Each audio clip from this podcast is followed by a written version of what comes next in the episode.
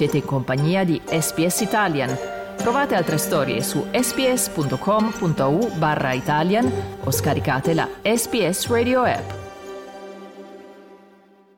Sono Carlo Reglia, state ascoltando un podcast di SPS Italian, un incredibile documentario dedicato all'opera del compositore Johann Sebastian Bach ci porta per un vero e proprio giro del mondo, dal Sudafrica al Giappone e anche all'Australia, dove un coro canta ancora le cantate di Bach, ma questo coro è un coro aborigeno. Questo fa parte di uh, una serie di tasselli per descrivere la musica di Bach nel nostro secolo. Il documentario si chiama Living Bach e una delle protagoniste è la nostra prossima ospite, la violinista Bianca Porcheddu. Bianca, ben ritrovata su Radio SBS, buongiorno. Buongiorno, grazie Carlo. Bianca, la parte australiana del documentario Living Back si svolge appunto nell'outback dell'Australia centrale, dove, e questa è una storia incredibile, un gruppo di missionari luterani a metà del 1800 decise di insegnare le cantate di Bach agli aborigeni. Allora raccontaci eh, perché. Nel 1800, durante la colonizzazione europea, un gruppo di questi missionari tedeschi luterani sono arrivati dal sud Australia fino al territorio del nord, in un piccolo villaggio chiamato Hermannsburg, che è circa 150 km ovest di Alice Springs. Ecco, qui voglio interromperti subito, ecco che sì. magari non è chiaro agli ascoltatori italiani, ma in realtà è proprio Hermannsburg, è proprio sì. un nome tedeschissimo completamente tedesco. Non ho capito benissimo eh, la storia di questo nome Hermannsburg, ma è interessante come c'è stata l'influenza dai tedeschi. E qui siamo a metà dell'Ottocento, quindi con questo gruppo di tedeschi che arriva a Hermannsburg o Hermannsburg e eh, cosa fanno? Sì, allora l'intenzione era di aiutare la comunità in quei momenti veramente difficili, sia per il lavoro, per esempio nelle fattorie The, The Cattle Farms e anche per la fondazione di una scuola, includendo la chiesa, in quale le cantate di Bach sono state introdotte e accolte in, in questa comunità. E poi, dopo circa, mi sa, 17 anni della formazione di questa fondazione a Hermannsburg, Karl Strello, tedesco, è stato nominato come il primo prete luterano per arrivare a Hermannsburg e ha trovato veramente questo villaggio in rovine, sia le costruzioni della chiesa, la scuola, ma anche e soprattutto nel punto di vista di Strelo, ha notato che la gestione della comunità coloniale era inappropriata in quei tempi. E inoltre all'inizio del 1900 c'è stata anche una grave siccità per cui la, l'agricoltura indigena ha sofferto naturalmente e conseguentemente questa situazione ha comportato che gli indigeni locali, che sono conosciuti anche oggi, si chiamano gli Aranta, hanno trovato un livello di sostegno in questa missione. Quindi missione che dà un livello di sostegno pratico, ma anche in un certo senso intellettuale e spirituale con uh, questo esatto. coro. E sì. la cosa incredibile è che questo coro è ancora adesso attivo, giusto? Sì, il coro Aranta continua ancora oggi, incredibile. Ci sono diversi gruppi più piccoli adesso che fanno le prove regolarmente nelle loro piccole comunità e poi alcune volte all'anno si riuniscono, spesso a Hermannsburg, in preparazione per fare dei concerti.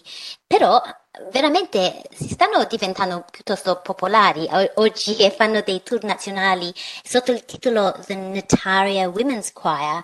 E nel corso degli anni il coro è stato un modo per le donne, specialmente i bambini, di riunire insieme e sentirsi al, al sicuro nelle loro comunità. Abbiamo la musica di Bach, che appunto con questo coro che è iniziato oltre 150 anni fa, continua ancora adesso la sua tradizione, è incredibilmente servita anche a preservare lingue aborigene che sarebbero scomparse. Raccontaci come. Carl Streller con la sua moglie avevano una grande passione di aiutare questa comunità aborigene e Carl si è impegnato a imparare la loro lingua indigena e in questo modo ha utilizzato le cantate di Bach traducendole nella lingua aranda e con questo ha anche creato un libro biblico liturgico di circa 200-260 pagine, tutto scritto bilinguale in tedesco ma anche in aranda, la loro lingua uh, indigena. E questo manoscritto storico è un documento molto importante e particolare perché è stato un modo per aiutare a preservare la loro lingua indigena a rischio veramente di estinzione. E la cosa più affascinante è che questa tradizione della musica religiosa dei Bach cantatas, il canto nella lingua indigena a Hemmensburg esiste ancora oggi, nonostante le, le numerose sfide incontrate nel corso della storia mentre il mondo in quei tempi affrontavano le sfide de- della guerra mondiale, la prima e la seconda guerra mondiale, poi la burocrazia governativa, pandemie e malattie, ma è stato un momento in storia molto importante per preservare la loro lingua. Stiamo parlando con Bianca Porcheddu, che è violinista barocca ed è una delle protagoniste del documentario Living Bach che racconta come la musica di eh, Bach eh, in realtà non sia certamente limitata soltanto all'Europa o alla Germania, ma sia esplosa in tutto il mondo, tra cui l'Australia centrale con questo coro che ormai da 150 anni contiene la tradizione delle cantate di Bach. Raccontaci proprio di questo documentario, si chiama Living Bach della regista tedesca Anna Newhouse. L'idea di fondo di questo film riguarda le persone i valori, la cultura e anche l'influenza magica che J.S. Bach, uh, Johannes Sebastian Bach, ha avuto per secoli su persone di ogni angolo sociale in tutto il mondo. E Anna, la regista di questo film, ha creato un concetto proprio unico, secondo me, per raccontare il segreto universale di Bach. E con questo film via- viaggiamo attraverso sei continenti verso musicisti e cantanti. Alcuni sono professionisti come, come, io, ma alcuni amateurs, dilettanti. Allora andiamo attraverso il Sudafrica, ma anche Paraguay, la Francia, i Paesi Bassi, il Giappone, la Malaysia, gli Stati Uniti, la Nuova Zelanda e naturalmente l'Australia. E tu sei proprio, il tuo ruolo sei la rappresentante in un certo senso dell'Australia e appunto recentemente come ci dicevi tu da professionista del violino con questo coro, sei andata proprio nell'Australia centrale per tre giorni. Raccontaci di questa tua esperienza, com'è stato? Eh, sono stata molto fortunata di avere questa opportunità di viaggiare nell'Australia centrale. Per me era la prima volta, ho viaggiato tutto il mondo, ma non là. E secondo me, per fare una ricerca di questo genere, è il modo migliore di essere on country, per chiedere e trovare informazioni specifiche. Veramente l'esperienza è stata incredibile. Non voglio dare troppo segreti via per il film, ma ho visitato il quartiere storico di Hermannsburg, adesso è un museo, è stato davvero affascinante. Ho avuto l'opportunità di vedere una prova anche con alcuni membri del Nataria Women's Choir dove potevo chiedere anche de- delle domande, alcuni un po' anche difficili. Era molto interessante Carlo perché stavo ascoltando e seguendo la musica e siccome sono a livello si può dire professionale, spe- specializzo con la musica barocco, stavo ascoltando, stavano cantando nella loro lingua aranda. Immagino che Bach diventi una cosa completamente diversa. Sì, anzi all'inizio stavo pensando ma questo non sembra Bach, la melodia e le armonie erano un po' strane, ma lo fanno in modo completamente al modo loro, il testo è biblico, proprio quelle che Bach ha usato.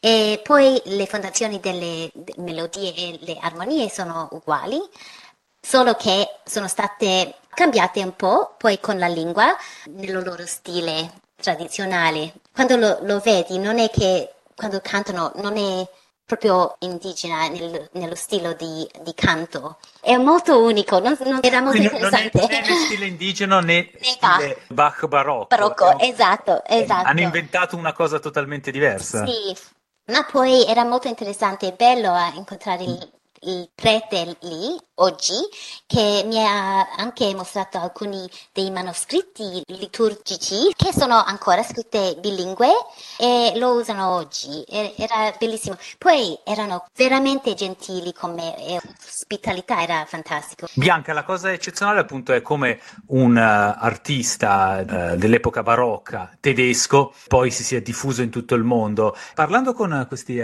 cantanti, questi artisti aborigeni, come lo vivono Bach? È per loro un simbolo della dominazione europea, un pezzo del passato? Come si rapportano a Bach? Sì, io ho chiesto tante di queste domande con loro perché ero molto curiosa. Volevo sapere se questi preti, venendo lì nella loro terra, cambiare la loro tradizione tramite la musica di Bach non è stato un modo di rubare le loro tradizioni.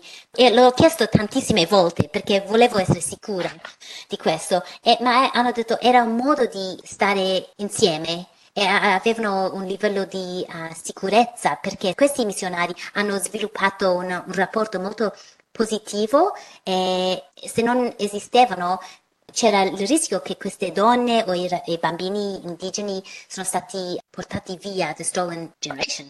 E allora è stato un momento più positivo che destructive. Bianca, il film si conclude a Lipsia, città natale di uh, Bach, uh, dove si tirano un po' le somme di tutte queste esperienze. Sì, alla fine del film tutti i protagonisti andiamo in Germania per suonare a The International Bach Festival, un momento proprio particolare e Anna mi stava dicendo che vuole anche invitare uh, The Natari Women's Choir per andare, forse non quest'anno ma l'anno precedente um, perché l'hanno meritato, si può dire secondo me. E allora e poi il film uscirà prima a livello internazionale nei film festivals e forse alla fine di quest'anno, ad ottobre o novembre. Il film in questione, lo ricordiamo, è Living Bach. Grazie allora a Bianca Porchedo, la nostra ospite, violinista barocca, di averci raccontato questa incredibile storia e questo fantastico documentario. In bocca al lupo allora per questo oh, film. Grazie, grazie Carlo.